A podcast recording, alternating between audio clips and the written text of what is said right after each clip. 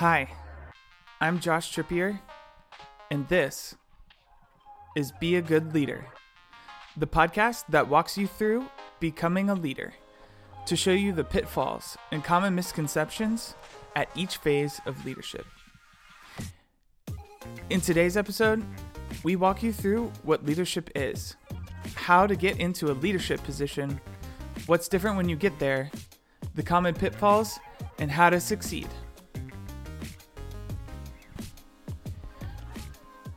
Except for a few entrepreneurs, a lot of leaders start out as experts working on the front line. They rise through the ranks until they get to a position of formal authority.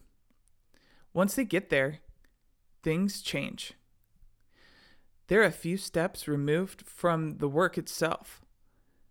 The skill set they needed to do their job changes. The education they got to be an expert wasn't focused on how to be a leader, and they're kind of left to figure this out on the job. Before we jump into the transition into your first leadership position, let's start with the basics. What is leadership? A great way to understand leadership is to compare it with management. The idea of management dates back to the Industrial Revolution. It's a formal position of authority, and it focuses on maintaining control and efficiency. Leadership can exist outside of management or a formal position of authority and usually focuses on constructive change. For example, people that influence others to join their cause, like MLK or Greta Thunberg, demonstrate leadership.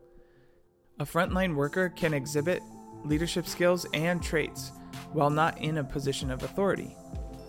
Leadership is a trait, a skill, a behavior, a relationship, and an influence process.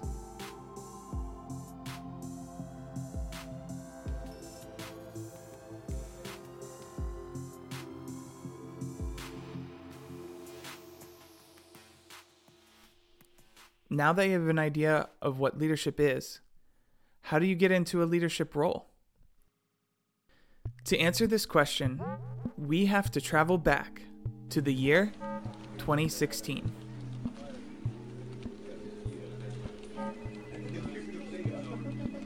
We are going to the Center for Disease Control offices in Atlanta, Georgia.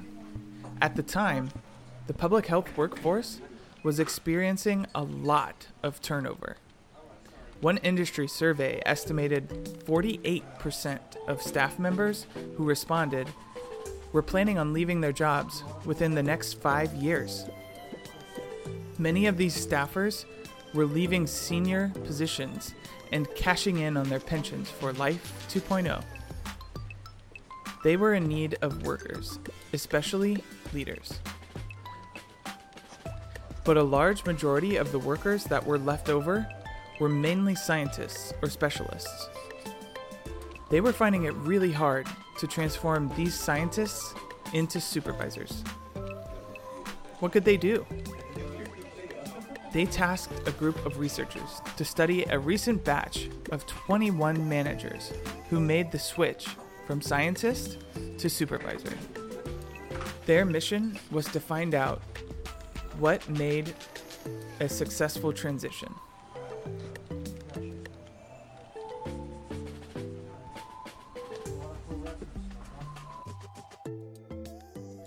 To understand their results, we need to understand leadership as a trait and a behavior. In the early 1900s and through the 1940s, a popular way to study leadership was to look at the characteristics and traits of highly revered leaders like Abraham Lincoln, Gandhi, Teddy Roosevelt, and Joan of Arc. This led people to narrow in on traits like openness, a sense of right and wrong, extroversion, agreeableness, and being high strung.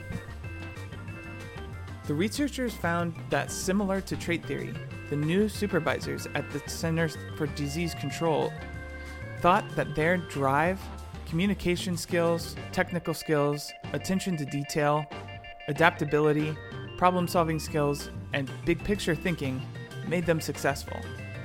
So, your first tip work on yourself. Leaders need to exhibit leadership traits. They also know skills that fall into three buckets. The first bucket is administrative skills. This means managing resources and having technical skills needed to do whatever it is your team needs to do. This is hiring people, managing budgets and equipment, and if you do accounting, you better know accounting. The second bucket is interpersonal skills. This is the ability to be socially aware of yourself and others and managing conflicts. And the last bucket is conceptual skills. These are things like strategic planning, problem solving, and creating a vision. All right, back to the supervisors and how to get into a supervisor role. Outside of themselves, the supervisors hinted at two major factors they believed helped them transition from their scientific roles. The first thing was receiving support from their bosses throughout their professional careers. This means they received coaching and mentorship, were invited to meetings, and had the exposure to the opportunities to lead. Your next tip find a mentor or ask for advice. Mentors are a great way to get smart faster by avoiding common pitfalls. They also unlock new networks of people and opportunities. Finding a mentor starts by reaching out. People are surprisingly willing to help because they receive mentoring to get where they are. This leads to the second point, and it's an important one. They took any chance they could to strengthen their leadership muscles by jumping on any opportunity to lead projects, initiatives, or activities. Your next tip use that initiative to practice leadership in low stakes, real life settings. Do things like volunteering, starting your own side hustle, start your own meetup, join a board for a nonprofit. Anything you can do to get experience helps.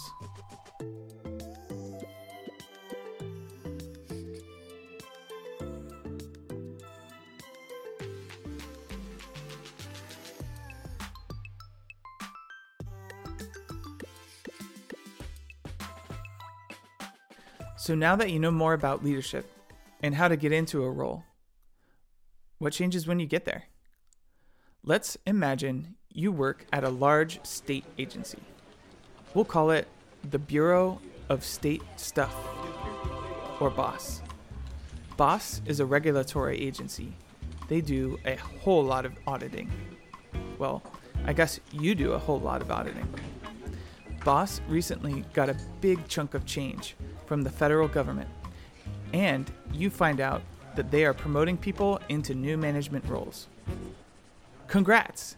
You are one of those people. But there is one thing that's different about your role. You find out that a research team is going to observe your transition from a specialist to a supervisor, along with 16 other volunteers, over the next four years. Sound crazy? Well, it's not too far from the truth. A similar study was conducted by a group of researchers from 2006 to 2010. The study found that this group of managers went through the three phases of what's called Ashforth's role transition model. So, Mr. or Mrs. Manager, are you ready for the first phase? It's called the role exit phase. During this phase, participants experienced a shock to their systems. At this point, all but one of your colleagues have expressed feelings of anxiety or being overwhelmed. Your previous job as an auditor was clear cut and based on numbers and facts. You're now dealing with ambiguity. Each situation is unique and requires a unique solution. For some people, this is when they realize that they won't be doing the work they enjoy and will be focusing more on people. If you love accounting, becoming a manager means doing less of the accounting. Here's what your coworker said. What do you do when you are dealing with an upset client or a coworker or whatever? How do you deal with somebody when they are unapproachable? What do you do? Do you ignore them? How do you address that? That is an issue that happens to people. Are we going to let this person continue to bully everyone or back off? Do you know what I mean? Like learning anything new, there is frustration, and you might need some time to get your footing. Most of your coworkers felt self doubt because they believed they weren't performing very well. Because of this, most of you started blaming the working environment or office politics for your sense of frustration. Half of you started blaming your subordinates.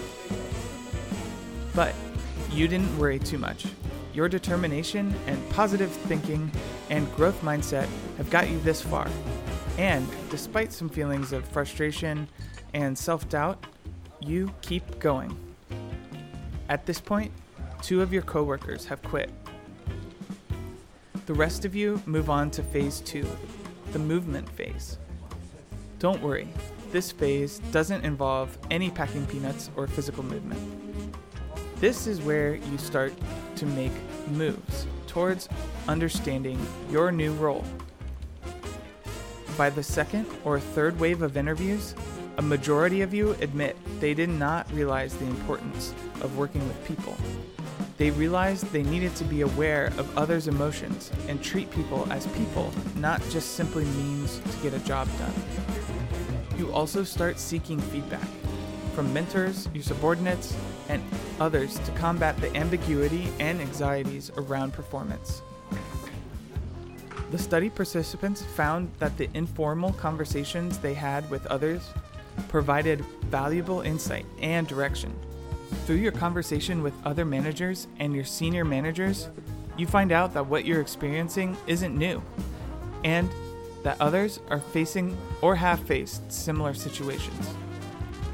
These little chats also let you analyze your own emotions and study your own strengths so you know what you need to work on. One of your coworkers thought that because he's such a good auditor in his previous role, those auditing skills would transfer over to being a manager and would let him contribute to solving the team's problems.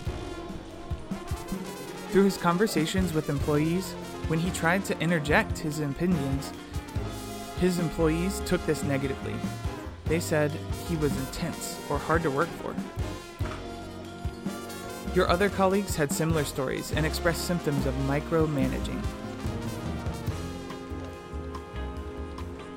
One participant said this There's a fine line. At the same time, if there's a newer examiner, I'm much more hands on with training than if it's someone more experienced who I'm familiar with. I try to keep an open mind and keep communication. I might be hands off if the person has a question and I want them to be able to approach me. In the past couple years, I've gone from being a micromanager to a macro manager. I've laid back more. Keep up the great work, boss. I'm sure the Bureau is lucky to have you. You're ready for the third phase role entry. During this phase, you and your colleagues are getting along well and learn some advanced Jedi mind tricks.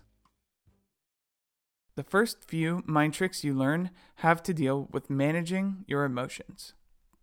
One of these tricks is called reframing. Several of your colleagues used this technique to manage frustrations that came up on the job. Your coworker said, I may take things too personally. I became like personally or emotionally invested in this, and I almost felt like it was a personal knock on me, that it was taking so much time.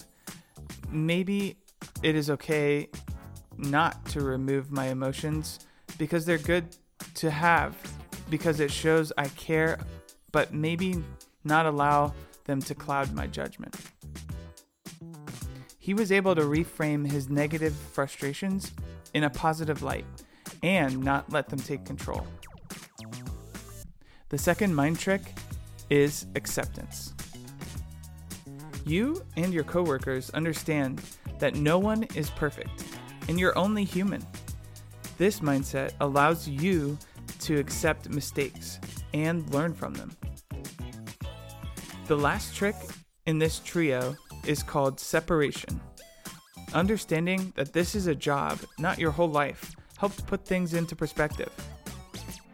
You also realized the need to fight burnout and maintaining work life balance by managing stress in healthy ways. You and your colleagues also learned a few magic spells around managing relationships. The first spell is motivation. Most of you realized that your job as manager was not to focus on the task of auditing, but to support your team members with their roadblocks and to create an approachable, friendly work environment. The second spell is empathy with action. You all learned that just showing empathy with your team members was not enough. You have to back that empathy up with some action. One of your coworkers, we'll call her Jane, shared a story about a senior employee taking advantage of a lower level employee and got him demoted. Jane worked with HR for weeks to help reverse the demotion.